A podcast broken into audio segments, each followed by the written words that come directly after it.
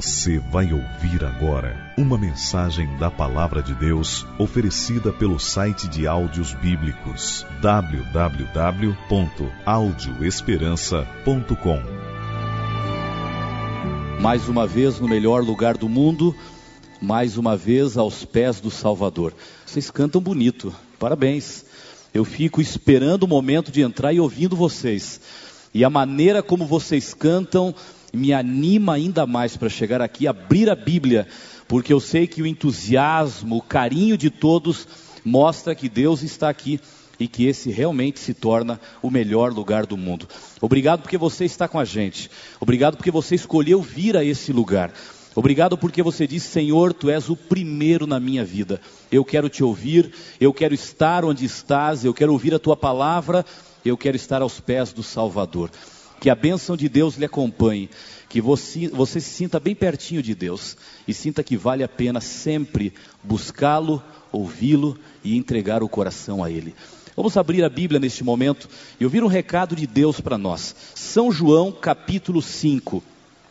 Por favor, abra sua Bíblia, João capítulo 5. Vamos ouvir a mensagem de Deus. Ele quer nos dizer algo especial que vai nos fazer mais felizes, mais vitoriosos e vai nos colocar nos caminhos de Deus. São João capítulo 5, com a Bíblia aberta nesse momento, vamos orar pedindo a direção e a orientação de Deus. Pai querido, a Bíblia está aberta agora, nós queremos através dela ouvir a tua voz. Estamos prontos, nós cantamos, nós ouvimos louvores, nós oramos e o teu Espírito veio até nós. Agora, Pai, estamos prontos para o mais importante que é a tua palavra. Fale ao nosso coração. Ajude a gente a sentir que tu estás aqui interessado na vida de cada um, com uma mensagem especial a cada um de nós. Nos entregamos nas tuas mãos para que o teu espírito fale e para que cada um de nós possamos ouvir. Nós te pedimos isso, Pai, em nome de Cristo Jesus. Amém. São João capítulo 5 conta um dos momentos da vida de Cristo. A Bíblia diz em João 5 que era festa. A Bíblia não diz que festa que era, mas entendendo pelo contexto bíblico, nós chegamos à conclusão de que o capítulo 5 fala do momento onde o povo judeu viveu a festa da Páscoa. Jesus não estava em Jerusalém, mas o foco da festa era Jerusalém, a capital do povo, a cidade do templo, para onde vinham pessoas de vários lugares comemorar uma das maiores festas do povo. Afinal, a Páscoa era a festa da libertação, e isso eles não se cansavam de comemorar, porque foi a grande manifestação de Deus na vida do povo. Jesus estava em outro lugar, saiu de onde estava e foi a Jerusalém para participar da festa. Eu não sei se você já parou para avaliar a atitude de Cristo. Jesus deixou tudo para participar de uma festa.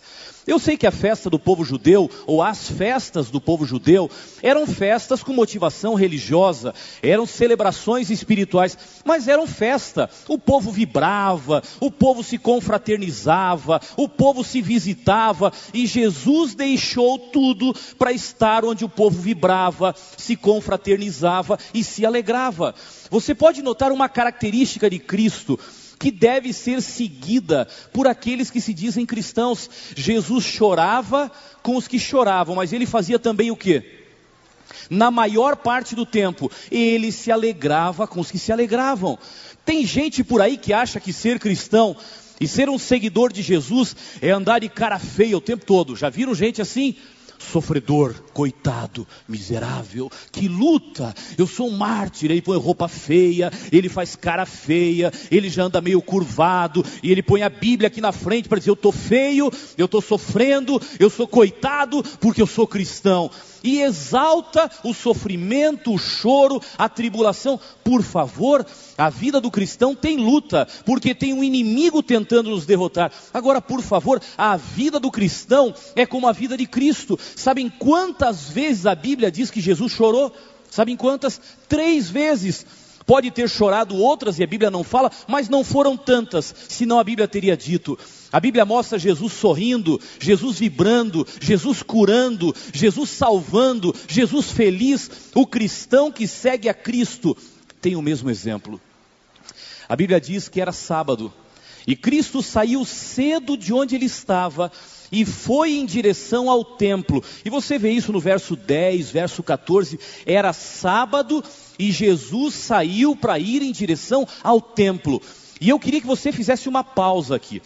Pensando nesta história, eu queria que você fizesse uma pausa. Qual era o hábito de Cristo no dia de sábado? Não é só aqui que isso aparece, não. Leia a Bíblia toda. Leia o Novo Testamento todo. Leia os quatro evangelhos. Você vai ver o que? Sábado Cristo ia ao, ao templo. Ainda existe aquela polêmica em alguns meios cristãos. Nós devemos repetir o ato de Cristo e guardar o sábado, ou o sábado acabou, foi abolido na cruz, não há mais necessidade de guardar. Eu escuto tanta coisa por aí sobre o sábado e fico triste. Porque se nós lêssemos mais a Bíblia, não pegássemos um verso aqui ou um verso ali, mas pegássemos a Bíblia inteira, nós não teríamos nenhuma dúvida sobre o assunto. E eu parei para fazer uma lista dos argumentos que eu mais ouço por aí, de pessoas que esquecem que Jesus ia ao templo no sábado e insistem em dizer que o sábado foi abolido, que o sábado não existe mais. O primeiro argumento que eu mais ouço por aí são pessoas que dizem: olha, nós não precisamos guardar o sábado, sabe por quê? Porque o sábado era para os judeus. Enquanto os judeus eram o povo de Deus, o sábado era o dia. Mas na cruz, Jesus escolheu um outro povo, os cristãos, e com isso o sábado acabou. Por favor, pense um pouco comigo. Quando o sábado foi criado? Quando? Abra a Bíblia se você quiser, por favor, mantenha João 5, mas abra a Bíblia em Gênesis 2 e você vai ver que Deus criou e instituiu o sábado no jardim do Éden. E a pergunta que eu faço para quem lê a Bíblia é: quantos judeus moravam no jardim do Éden? Nenhum. No jardim do Éden moravam só duas pessoas, Adão e Eva. E a Bíblia insiste em dizer que Adão e Eva são o pai de toda a humanidade. Os judeus vieram muito depois, com Abraão, com a promessa, com a grande nação. O sábado não foi criado para os judeus, nem na presença de algum judeu. Esse é um argumento que carece de um fundamento bíblico. Eu ouço outras pessoas dizendo não, e nós já conversamos sobre isso. O problema não é judeu ou não judeu, a questão é que os mandamentos foram anulados na cruz. E eu penso comigo, se os mandamentos foram anulados, por que é que nós continuamos seguindo nove mandamentos? Por que, que nós não seguimos só o sábado? Ou por que, que alguns não seguem só o sábado? Não matam, não roubam, não furtam, não falam o nome de Deus em vão seguem todos os nove, os outros não foram abolidos, porque o problema está apenas com o sábado.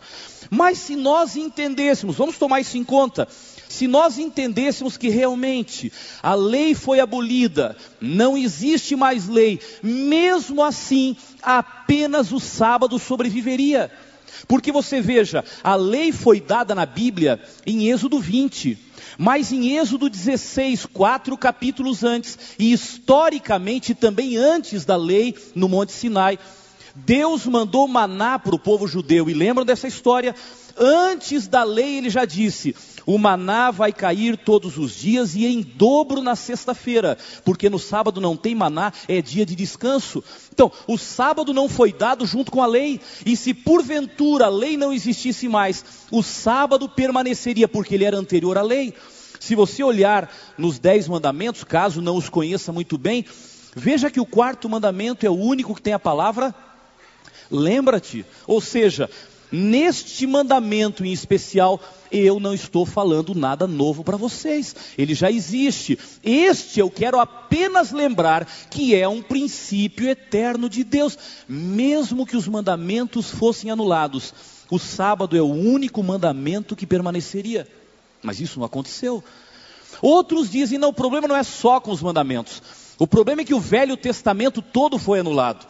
Porque Jesus morreu, o que era Velho Testamento apontava para ele, com a morte dele acabou. Eu digo: peraí, o Velho Testamento foi anulado, e por que, é que ele está na Bíblia? Só para contar história, só para dizer o que aconteceu. Não tem nenhuma verdade ali dentro útil para os nossos dias. Hoje, o que está lá acabou. E eu ouço alguns pastores religiosos dizendo isso às vezes. E sabe o que é que me intriga? Os mesmos que dizem o Velho Testamento foi anulado, usam o Velho Testamento para pedir dinheiro para o povo. Já notaram isso?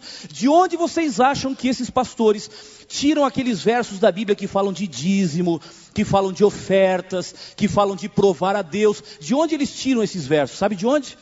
Do Velho Testamento. Na hora de pedir o dinheiro das pessoas, o Velho Testamento continua vivo, útil, poderoso, promessas que não falham. Mas na hora que ele entra em conflito com minhas crenças pessoais, aí eu digo: não, o Velho Testamento foi anulado e não precisamos mais seguir o que está ali. Há outros que dizem assim: não, o problema não é nem lei, nem Velho Testamento. Sabe o que é? A palavra sábado significa descanso. Não é um dia, é um ato. Então você pode descansar qualquer dia. Sabe qual é a pergunta que eu faço a você? Se não o sábado, que outro dia? Vamos acreditar nessa teoria. Então não é sábado um dia, mas é descanso. Não precisa ser no sábado. A pergunta que eu lhe faço: que outro dia da semana, qualquer um dos outros seis, as pessoas separam exclusivamente para Deus? Que outro dia? Nenhum. Nenhum, nem segunda, nem terça, nem quarta, nem quinta, nem sexta, nem domingo. Pode haver feriado, pode haver folga, mas é para ficar em casa, é para jogar, praticar um esporte, é para ver televisão, é para limpar a casa, é para ir para o sítio, é para passear com os amigos. Eu pergunto, se não o sábado dedicado exclusivamente a Deus, vamos para essa outra teoria então, qualquer dia. Eu pergunto, e qual é o dia? Com esta teoria, as pessoas se afastaram da ordem de Deus e do plano de Deus. Há outros que dizem assim: não, o problema do sábado não é nenhum desses que você falou. Sabe qual é o problema? É o legalismo. Guardar o sábado é legalismo, ou seja, colocar a lei acima de Cristo. Mas por favor, pense um pouco. Quando nós guardamos o sábado, a quem nós nos dirigimos durante todo o dia de sábado? A quem? A quem? Nós guardamos o sábado para quem? Para nós ou para Deus? O que é que nós fazemos no sábado? Passeamos, jogamos, comemos fora, dormimos, é isso? Não. Aqueles que guardam o sábado, no dia de sábado, passam o dia inteiro falando com Deus, orando a Deus, cantando a Deus. Eu pergunto, é legalismo sendo que o sábado me leva a Deus? Legalismo é aquilo que eu faço afastado de Deus, para tentar comprar a Deus, pois o sábado me leva a Deus. Se nós pararmos para observar na Bíblia, Maria guardava o sábado, a mãe de Jesus. Lembra lá em Lucas, capítulo 23, versos 55 e 56? Jesus morreu, recolheram o corpo, prepararam o corpo, levaram para o túmulo, e a Bíblia diz: depois que levaram para o túmulo, Maria, mãe de Jesus, e as outras mulheres o colocaram no túmulo, voltaram para casa, porque o sol estava se pondo, e fizeram o que? Descansaram conforme o mandamento. Agora deixa eu lhe fazer uma outra pergunta. Se Jesus veio para mudar o sábado, nem a mãe dele sabia. Não, porque ele morreu, não vale mais o sábado, pois ele já havia morrido. E a mãe dele, que vivia próxima a ele, que o acompanhava, que o criou, que foi buscada pelo Espírito Santo, ela não sabia do que o mundo inteiro deveria saber pois Maria guardava o sábado. Se você olhar, Cristo guardava o sábado, basta ler o Novo Testamento. Se você observar, os discípulos, os apóstolos no sábado estavam reunidos em adoração, não em outro dia da semana. A Bíblia nos deixa claro. Quando Jesus se referiu ao futuro, lá em Mateus capítulo 24, ele disse assim: Orem para que a vossa fuga não se dê quando? Nem no inverno e nem no sábado. Sabem para quem que ele falava isso? Para os cristãos, não para os judeus. Ele falava da destruição de Jerusalém, e ao falar da destruição de Jerusalém, ele falava aos cristãos porque foram os únicos que fugiram e foram os que se salvaram do cerco de Jerusalém. E ao falar para os cristãos no futuro, depois que ele mesmo já estaria no céu, ele continuou usando o sábado como referência de adoração, mesmo depois da sua volta para o céu. E se você olhar em Isaías capítulo 58, a Bíblia diz assim, quando fala do céu, e será que de um sábado que a outro sábado virá toda a carne adorar perante Deus. Até na nova terra, depois que Cristo voltar, o sábado vai continuar sendo a referência da adoração. Por isso eu fiz questão de chamar sua atenção. Jesus estava numa festa, era sábado, e ele fez questão de seguir o mandamento, a orientação que ele mesmo veio para praticar. Saiu cedo de casa, foi para o templo, e no caminho do templo, Jesus passou num hospital. O hospital de Betesda que traduzido é Casa de Misericórdia. É por isso que existem hospitais hoje com esse nome de Santa Casa de Misericórdia, lembrando daquele hospital. Era um hospital estranho, tinha cinco pavilhões em forma de círculo, e esses cinco pavilhões tinham um tanque no meio com água. Cada pavilhão cabia mais ou menos de 500 a 700 pessoas. Vocês imaginam quantos milhares de pessoas estavam nos pavilhões daquele hospital? Ali não tinha médico, ali não tinha enfermeira, ali não tinha cama ou leito, ali não tinha lençol branco, ali não tinha tratamento. Estavam todos ali, esperando o movimento das águas daquele tanque que ficava no meio. Quando as águas se moviam, eles acreditavam que um anjo de Deus ia lá. E quando o anjo mexia a água, eles criam que aquele que caísse primeiro ia ser curado. Na verdade, a água se mexia mesmo, se movia era um fato real, mas não era um fato sobrenatural. Em Jerusalém existem várias fontes que jorram água esporadicamente, não o tempo todo. E a Bíblia nos dá liberdade para crer que possivelmente uma dessas fontes estava ali, jorrava água, a água se mexia e alguém caía lá dentro. Eles eram curados não porque havia um poder sobrenatural na água, mas porque havia uma fé sobrenatural dentro do coração. Eles criam, eles criam no anjo, eles criam em Deus, eles criam na cura, e por causa dessa fé, eles se jogavam, dispostos a ficar afogados lá dentro. Eles se jogavam, e por causa da sua fé, Deus os curava. Agora vocês imaginem o drama daquele povo. Quando a água se mexia, imagine que tinha 2.500 pessoas lá dentro. Todo mundo queria ser o primeiro a cair dentro da água. E eu começo a pensar comigo aqui, o cego não enxergava nada, mas ouvia aquela barulheira, mexeu, mexeu, mexeu, mexeu, é agora, vamos lá. E ele saía correndo sem saber para onde. Enquanto o surdo não ouvia nada, mas via o povo correndo. E se o povo está correndo, porque deve estar tá mexendo a água, deve estar tá gritando, esse alvoroço todo. E ele corria também. O paralítico dizia: Olha, eu não sei se vai dar, mas eu vou me arrastar um pouquinho para tentar chegar lá perto. A história diz que morriam muito mais gente, ou muito mais pessoas do que na verdade eram curadas, tentando chegar primeiro na água. Jesus chegou naquele lugar e andando por ali, ele viu um caso de suprema miséria. Era o pior caso de todos os que estavam ali.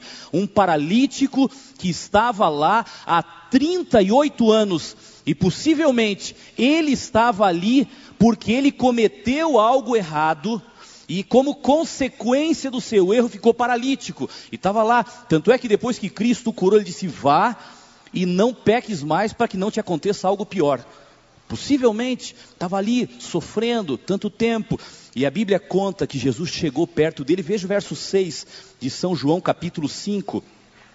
A Bíblia diz: Jesus, vendo-o deitado e sabendo que estava assim há muito tempo, fez uma pergunta: Você quer ficar curado? Essa era uma pergunta que não precisava ensaiar a resposta. Era uma pergunta de sim ou sim ou não.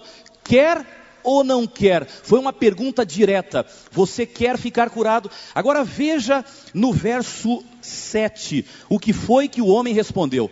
Verso 7: Respondeu-lhe o enfermo: Senhor, eu não tenho ninguém que me ponha no tanque quando a água é agitada, pois enquanto eu vou, desce outro antes de mim. Senhor, ele não deu a resposta que Jesus havia pedido. Você quer ou não quer ser curado? Senhor, é, na verdade, eu queria uma terceira opção. Estou lhe explicando que eu tento, mas quando eu chego eu não consigo. Tem outro que cai antes de mim. Mas eu não perguntei se você chega ou não chega, se você cai ou não cai, se você consegue ou não consegue. Eu apenas perguntei: você quer ficar curado? Pense um pouquinho Aquele homem já não acreditava que ele ia conseguir ser curado. 38 anos ali. E eu começo a pensar agora é apenas a minha imaginação. Como aquele hospital não tinha médico, não tinha enfermeira, não tinha remédio, não tinha leito, o povo ficava pelo chão. Possivelmente, Todos os dias, pessoas que ajudavam os carentes passavam por lá. Faziam uma prece, uma oração, falavam palavras de consolo, traziam esperança ao coração. E eu imagino que aquele homem várias vezes recebeu pessoas ali que diziam: Você vai ficar curado, fica tranquilo, vai chegar a sua hora. E se esse homem estava 38 anos assim, ele deve ter ouvido mais de 14 mil vezes: Você vai ficar curado, fique tranquilo, está chegando a sua hora. Eu imagino que de vez em quando aparecia alguém para dizer: Agora me dê a sua mão, eu vou pôr a mão na sua cabeça e você vai levantar. E coitado continuava sentado. De repente chega um homem ali e fala: Quer ficar curado? Ele falou: Acho que eu vou gastar minha saliva para falar com ele? Eu não vou conseguir mesmo. A minha única esperança é cair na água. Nisso eu acredito. Agora o resto é discurso, não vai levar a lugar nenhum. Ele não acreditava mais. E eu imagino às vezes que há pessoas aqui numa situação parecida com aquele paralítico. Gente que está paralisada pelo pecado há 10, 15, 20, 38 anos e de repente entra numa igreja pela milésima vez ou pela centésima vez e aparece alguém dizendo: Deus quer curar você. Você fala: Já escutei isso tantas amigo, não me convence mais. É a sua hora já ouvi 10 mil vezes isso e não aconteceu nada. Você acha que agora vai acontecer? Você acha que vai ser hoje? Não. Toda vez que eu tento não dá certo. Eu tento e não consigo. Eu tento e fracasso. Eu tento e não vou adiante. Nem eu mesmo acredito em mim. Era assim que estava o paralítico. E eu confesso, é assim que podem estar alguns de nós. Gente que muitas vezes está lutando, está sofrendo, está querendo, está buscando, mas não consegue chegar a lugar nenhum. Gente que já não acredita mais em milagre, gente que já não acredita mais no poder de Deus, gente que acredita que discurso é só discurso e por trás de discurso tem apenas uma retórica bonita. Eu não sei se isso já aconteceu com você. Eu não sei se você não está sofrendo agora dizendo, meu Deus, eu quero, eu tento, mas eu não consigo por favor, põe esperança de volta no meu coração. Era isso que acontecia com aquele homem. Só que Jesus, ao ouvir a explicação dele, que não precisava, disse o que está no verso 8. Dê uma olhada, e para mim esse aqui é o grande segredo dessa história. A Bíblia diz que Jesus olhou para ele e lhe disse: Levanta-te, toma o teu leito e anda. Ponto final. Você pode ler o resto da história depois. Pense comigo no que aconteceu. Aquele homem sentado, 38 anos no chão, de repente chega um homem que ele não conhecia e disse assim: Amigo, você quer ficar curado? Olha, sabe, é difícil, eu não consigo, não dá, quando eu tento não funciona. Então é o seguinte: você está curado, acabou. Levante-se e vá embora para casa. O que, que você acha que aconteceu na cabeça daquele homem? Você acha que ele passou a acreditar de repente? Você acha que foi fácil para ele? Ele estava sentado no chão e eu imagino o conflito dele pensando: será que eu arrisco? Eu vou passar vergonha. Porque Jesus não deu a mão para ele, puxou para ficar de pé. Não, falou: você está curado, levante-se e vai embora. Só que agora ele tinha que fazer o quê? Colocar força nas pernas e ficar em pé, ou então continuar sentado. E eu imagino o conflito dele: levanto ou não levanto? Será que ele me curou? Ou esse é mais um dos 14 mil que me fala: você vai ficar curado, vai dar certo, você vai resolver o problema. Eu imagino o conflito do coração dele. Mas chegou um momento que esse homem disse: Essa é a minha chance. Esse é o meu momento. Eu creio. E quando ele falou eu creio, ele começou a agir em cima da fé que ele possuía no coração. Imagina ele tentando pisar com uma perna, dizendo: será que levanta? Olha, o joelho está mexendo de novo. E começou a esticar, e o outro e ficou em pé, e os braços, e começou a gritar: estou curado, estou curado, estou curado. O que aconteceu com esse homem é uma lição para homens e mulheres no século 21 que querem um milagre na sua vida e talvez ele não tenha acontecido, que estão buscando um milagre há tanto tempo e talvez ele não tenha acontecido. Vamos aprender uma coisa hoje à noite. O milagre de Deus tem dois lados, é como uma moeda, tem dois lados. E nós temos que entender, se nós queremos o milagre, quais são esses dois lados da moeda. Primeiro, e o mais importante é o poder divino. E o segundo, que é consequência e é necessário, que é? O esforço humano. O poder divino é o mais importante, sem ele, nada é possível. mas o esforço humano é necessário, porque se não houver o esforço humano, o milagre não chega ao seu final. Sabe, tem gente que não recebe o milagre porque não entende essa fórmula. Eu conheço pessoas que oram, oram, oram e não acontece nada. Elas querem apenas o poder divino e não tem esforço humano. E fica só na oração, na oração um dia vai dar, eu estou confiando, eu tenho fé, o Senhor vai mover meu coração, Deus vai abrir aquela porta. Sabe de uma coisa? Deus não faz o que você tem que fazer. Deus não criou robô. Ele falou, amigo, eu te ajudo, eu dou o meu poder, levante-se e ande. Mas se você não se levantar e andar, você tem o poder, você está curado e continua sentado no chão mais 38 anos. É preciso o poder divino, mas tem que haver a reação do esforço humano. Eu encontro pessoas por aí dizendo: Olha, pastor, eu, tô, eu preciso abandonar a bebida, eu estou aí numa luta, porque não é fácil, é um vício, sabe? A gente cria isso. Eu estou orando para Deus me ajudar.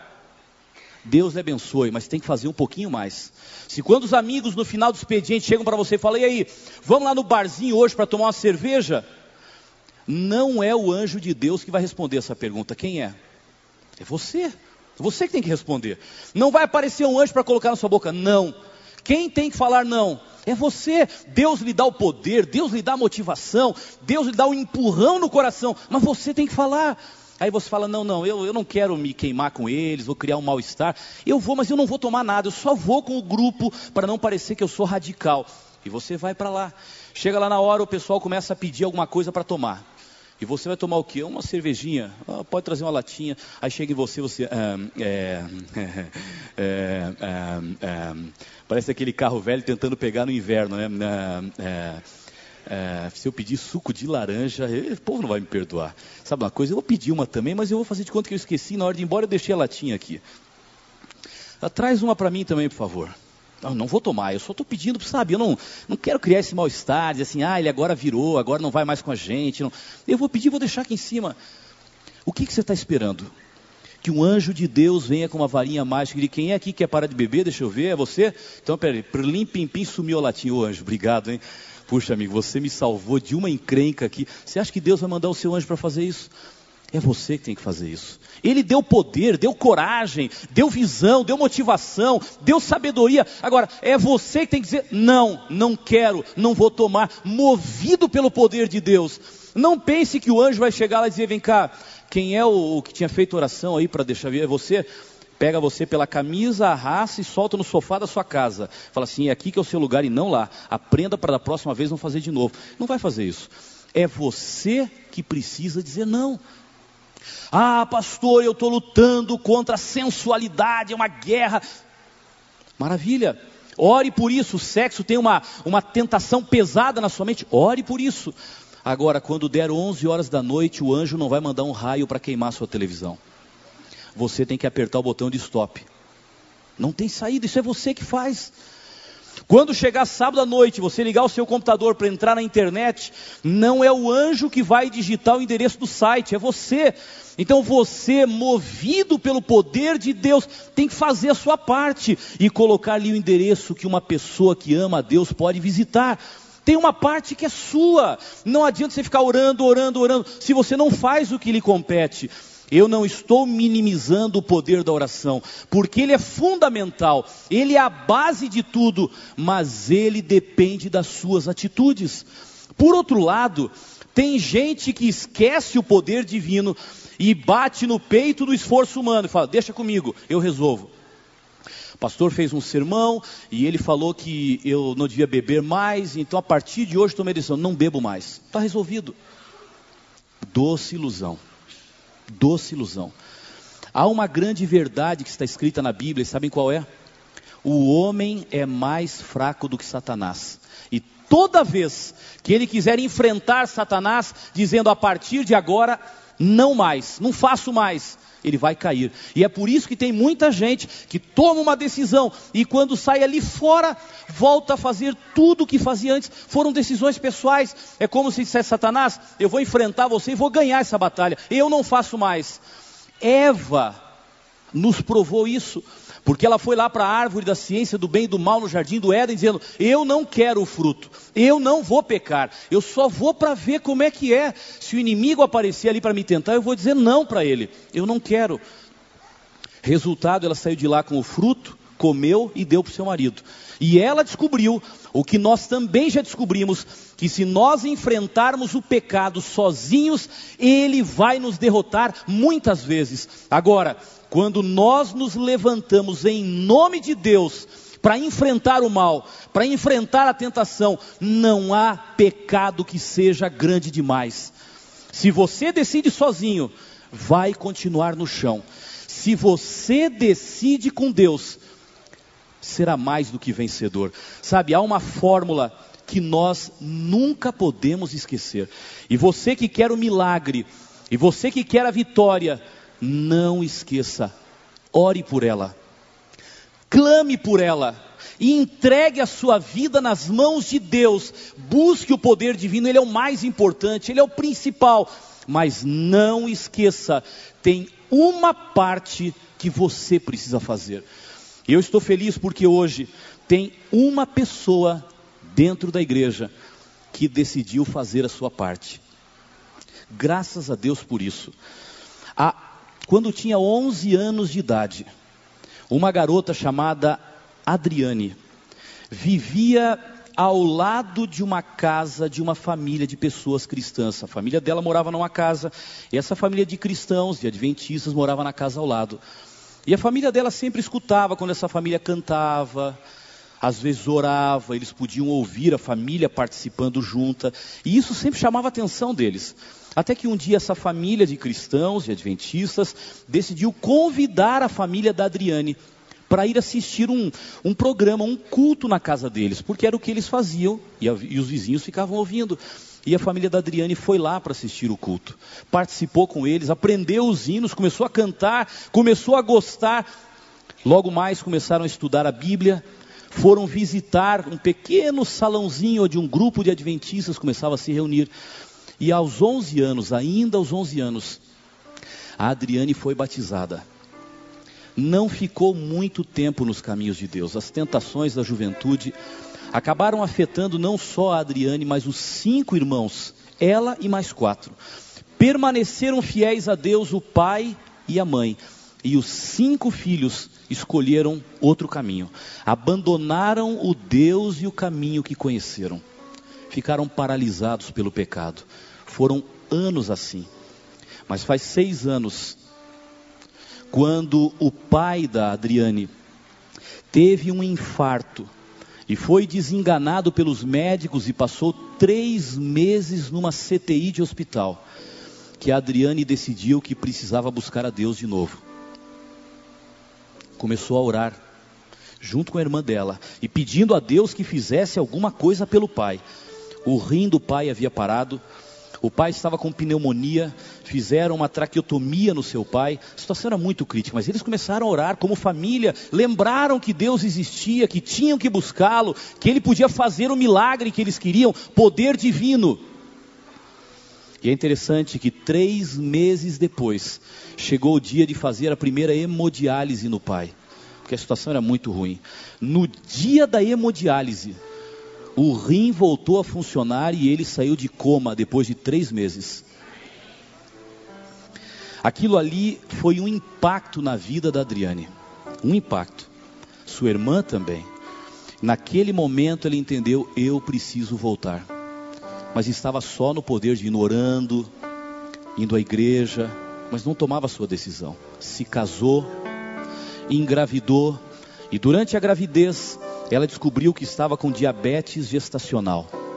Começou a fazer um tratamento para preservar a sua vida e a vida do seu filho.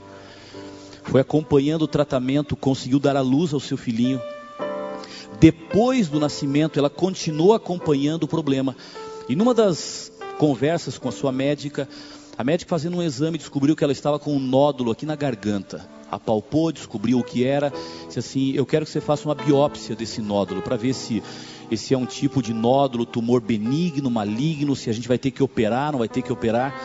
E ela fez uma punção, fez um, um exame e descobriram que o nódulo era benigno. O médico falou: então você não se apavore. Se ele começar a crescer, você ficar com aquele papo maior, nós vamos ter que tirar. E se isso não acontecer, quem sabe você consiga conviver com ele. Não demorou muito e o nódulo começou a crescer. Ela foi um outro médico, médico disse: Nós vamos operar. E no final do ano passado ela fez a cirurgia para retirar o nódulo. Benigno, mas para tirar o nódulo. Depois da cirurgia, eles decidiram fazer outra biópsia no nódulo que foi retirado. E o médico disse: Olha, Adriane, eu avaliei o seu caso e descobri que o seu tumor não é benigno, é maligno. Você já tem o tumor espalhado por algumas partes do seu corpo. E nós vamos ter que tratar você diferente agora do que nós imaginávamos no começo. E ela começou a fazer um tratamento sério e pesado para sua saúde. Mas Deus começou a abrir portas para ela. É o milagre que Deus faz na vida daqueles que confiam nele. Oração, milagre. E ela começou a buscar condições para fazer o tratamento que ela precisava em Belo Horizonte. E um dos tratamentos que era o mais complicado, que precisava de um isolamento numa sala blindada para que ninguém pegasse a radiação que ela ia receber. Ela precisaria esperar meses para conseguir. A própria médica falou: Isso aqui tem gente na fila. E ela disse: Por favor, eu preciso. E eu preciso, na época do carnaval, para o meu marido poder ficar com meu filho. E a médica disse: Olha, não tem como, eu tenho agenda preenchida até abril de 2006. Mas ela foi lá dar uma olhada e quando ela olhou na agenda, falou assim: Você tem muita sorte. Eu tenho uma vaga de uma desistência exatamente para esse período. E ela fez o tratamento. Ficou lá nesse quarto blindado, depois 10 dias do, isolada do contato com qualquer pessoa, para que a radiação não pegasse no seu filho, não pegasse nenhuma pessoa que tivesse contato com ela. E depois de todo esse tratamento, no início deste ano de 2006, ela fez um outro exame chamado varredura, para fazer um levantamento desde a cabeça até os pés se ainda existe algum foco do tumor no corpo. E os médicos disseram, Adriane, pode ficar tranquila, porque depois da cirurgia e do tratamento não há nenhum foco identificável mais de tumor no seu corpo. Foi um segundo impacto que ela recebeu. Em dezembro, depois de quase seis anos que o pai tinha tido problema e ela havia dito: Eu quero buscar ao Senhor, e começou a orar e orar e orar. Em dezembro, ela disse: Eu agora quero fazer a minha entrega. Só que quando ela falou em fazer entrega, veio a cirurgia, veio a biópsia, veio o tumor maligno, veio o tratamento e ela não conseguia fazer a entrega. E agora, depois de terminar o tratamento, depois de ser impactada por Deus pelos milagres que ela fez, ela decidiu: chegou a hora de fazer a minha parte. Seis anos que Deus vem fazendo a parte dele milagres no meu pai, milagres no meu casamento, milagres na minha gravidez, milagres no meu tumor. Agora eu tenho que fazer a minha parte. E é com muito, muita alegria que hoje à noite eu quero apresentar a vocês a Adriane. Ela está com o pastor Vladimir dentro das águas do batismo. Uma decisão, um milagre, porque é milagre que Deus quer dar para aqueles que o buscam.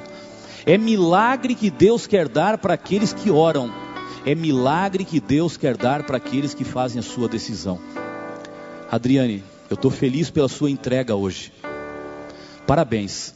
Eu sei que aqui dentro da igreja está o pai da Adriane, que há seis anos atrás passou por tudo isso.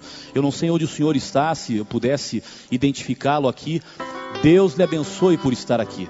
Foi com a sua recuperação que começou toda essa história, para que Adriane pudesse voltar aos caminhos de Deus.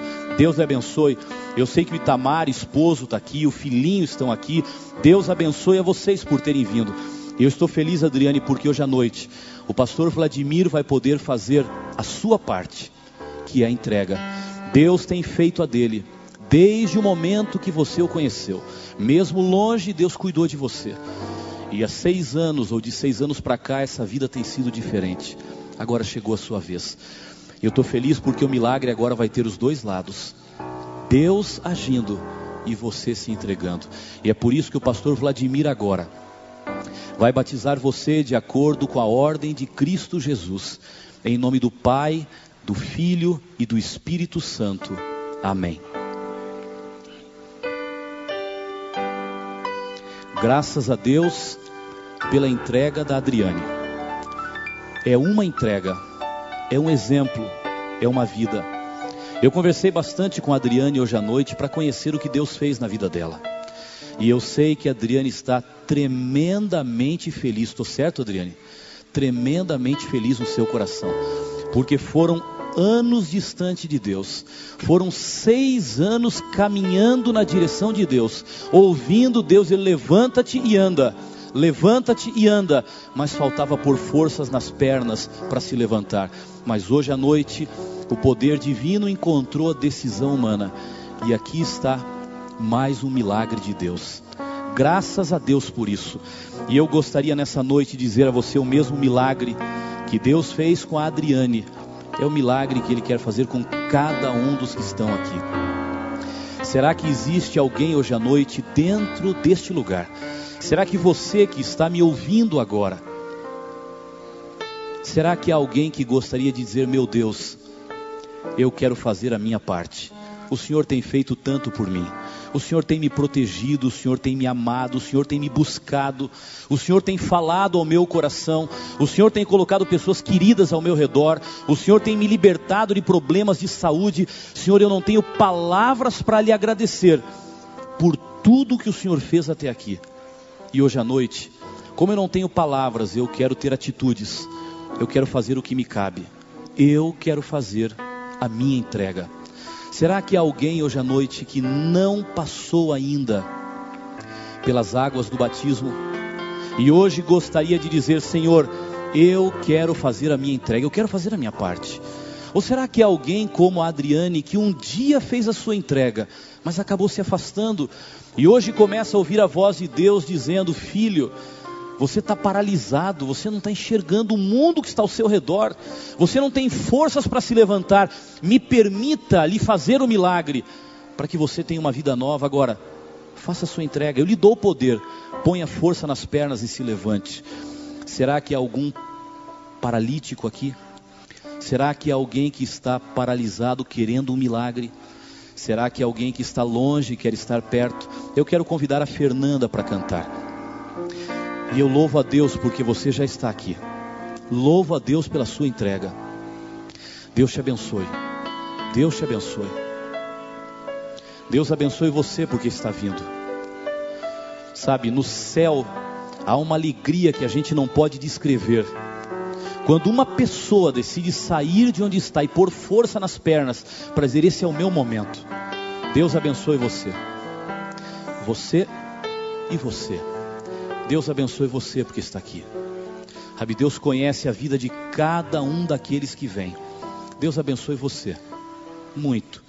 Eu quero que a Fernanda cante, porque as palavras que a Fernanda vai cantar precisam representar o convite de Deus para você hoje à noite. Precisam falar ao seu coração e dizer: Vem, Jesus está lhe chamando.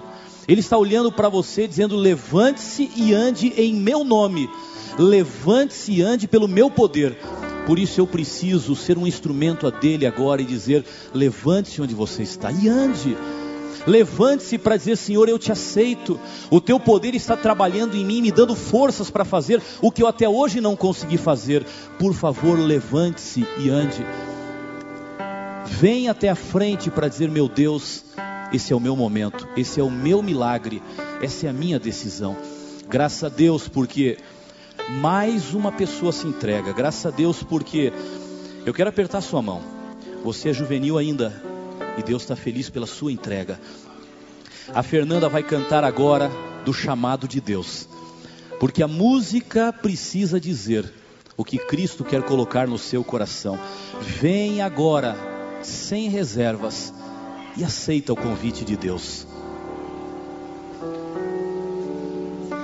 Nesse momento, Ele te chama, tem tanto amor para te dar.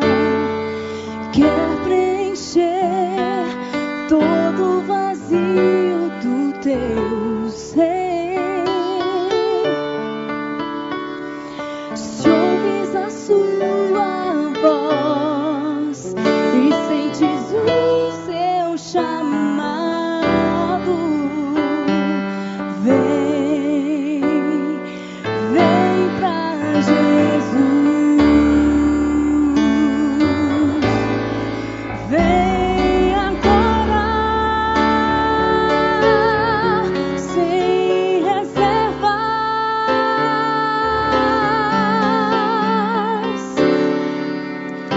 entre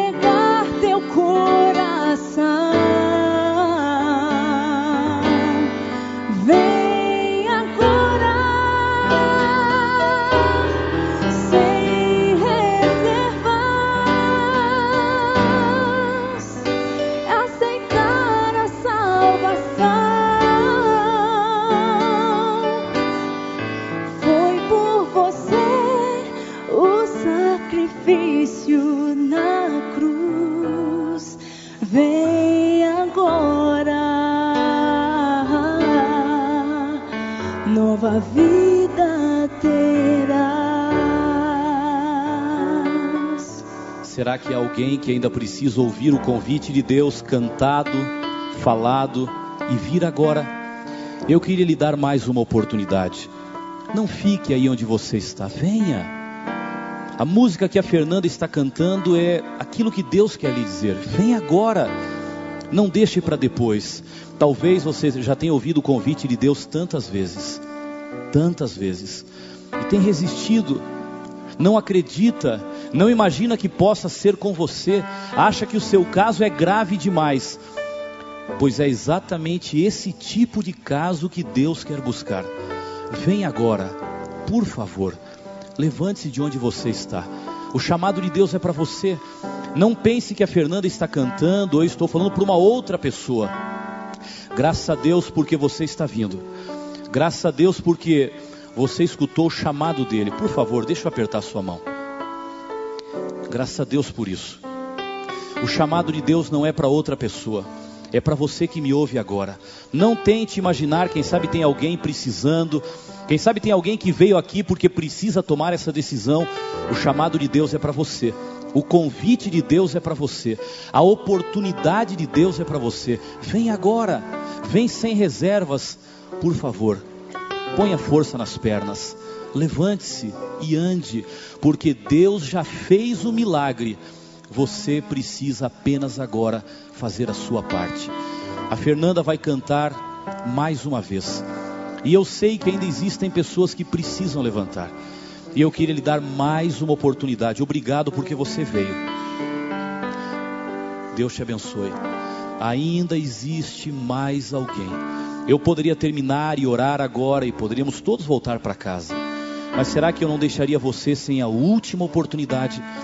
A Fernanda vai cantar mais uma vez. Vem agora, sem reservas, por favor. Enquanto ela canta, ouça, aceite o convite e venha até aqui, porque eu quero orar por você e entregar a sua vida nas mãos de Deus. Venha.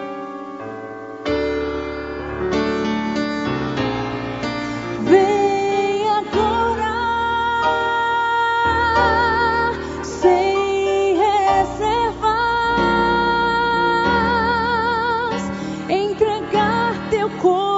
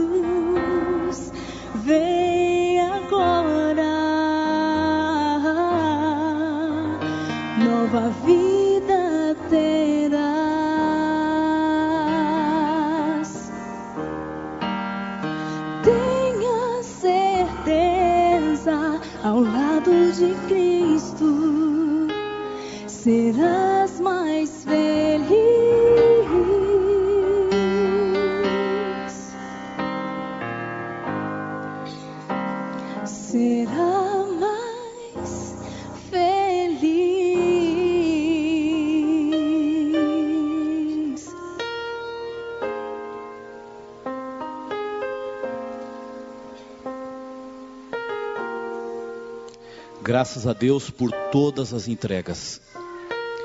Graças a Deus por todos os que hoje à noite deram uma chance para Jesus. Graças a Deus porque você ainda vem. Preciso apertar sua mão. Deus te abençoe. Sempre existe uma oportunidade. Obrigado porque você crê. Obrigado porque você tem uma oportunidade para o milagre e você aceitou essa oportunidade. Obrigado porque você deu uma chance a Jesus. Mas se você que me ouve agora ainda não fez a sua escolha, eu vou orar.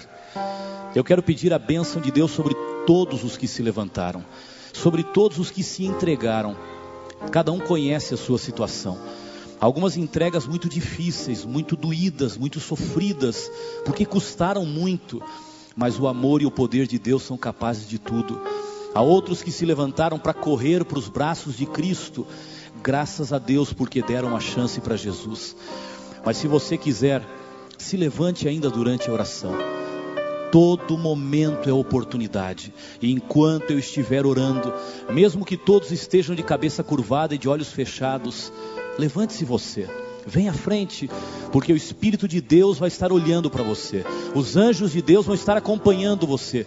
Por favor, levante-se e venha. Não perca essa última oportunidade. Vamos orar. Pai querido, obrigado pela Adriane que fez a sua entrega nessa noite. Obrigado porque as histórias da Bíblia não ficaram guardadas no passado. Obrigado porque os milagres de Deus não estão aqui apenas para ilustrar as páginas da Bíblia, eles são reais, eles acontecem hoje, aconteceram com a Adriane, tem acontecido na vida de tantas pessoas, eu louvo o teu nome por isso. Agora, Pai, a Adriane já tem uma nova vida física, mas está começando uma nova vida espiritual. Faz dela uma vencedora pelo sangue de Cristo Jesus. Aqui perto de mim estão pessoas que se levantaram nesta noite para dizer: Eu aceito o milagre. Há tantos que se levantaram em diferentes lugares para dizer: Pai, eu senti o teu poder que me alcançou e coloquei forças nas pernas e me levantei. Pai, eu quero o teu milagre. Aqui está, Senhor, a prova do poder divino e da decisão humana. Não permita que ninguém daqueles que se levantaram e correram para os teus braços permaneça sofrendo, mas faz da vida de cada um milagre vivo, uma vida transformada, uma vida nova, para que possam caminhar lado a lado contigo. E muito em breve, Pai, estejam nas águas do batismo, completando o milagre de Deus. Nós nos entregamos todos nas tuas mãos, em nome de Cristo Jesus. Amém.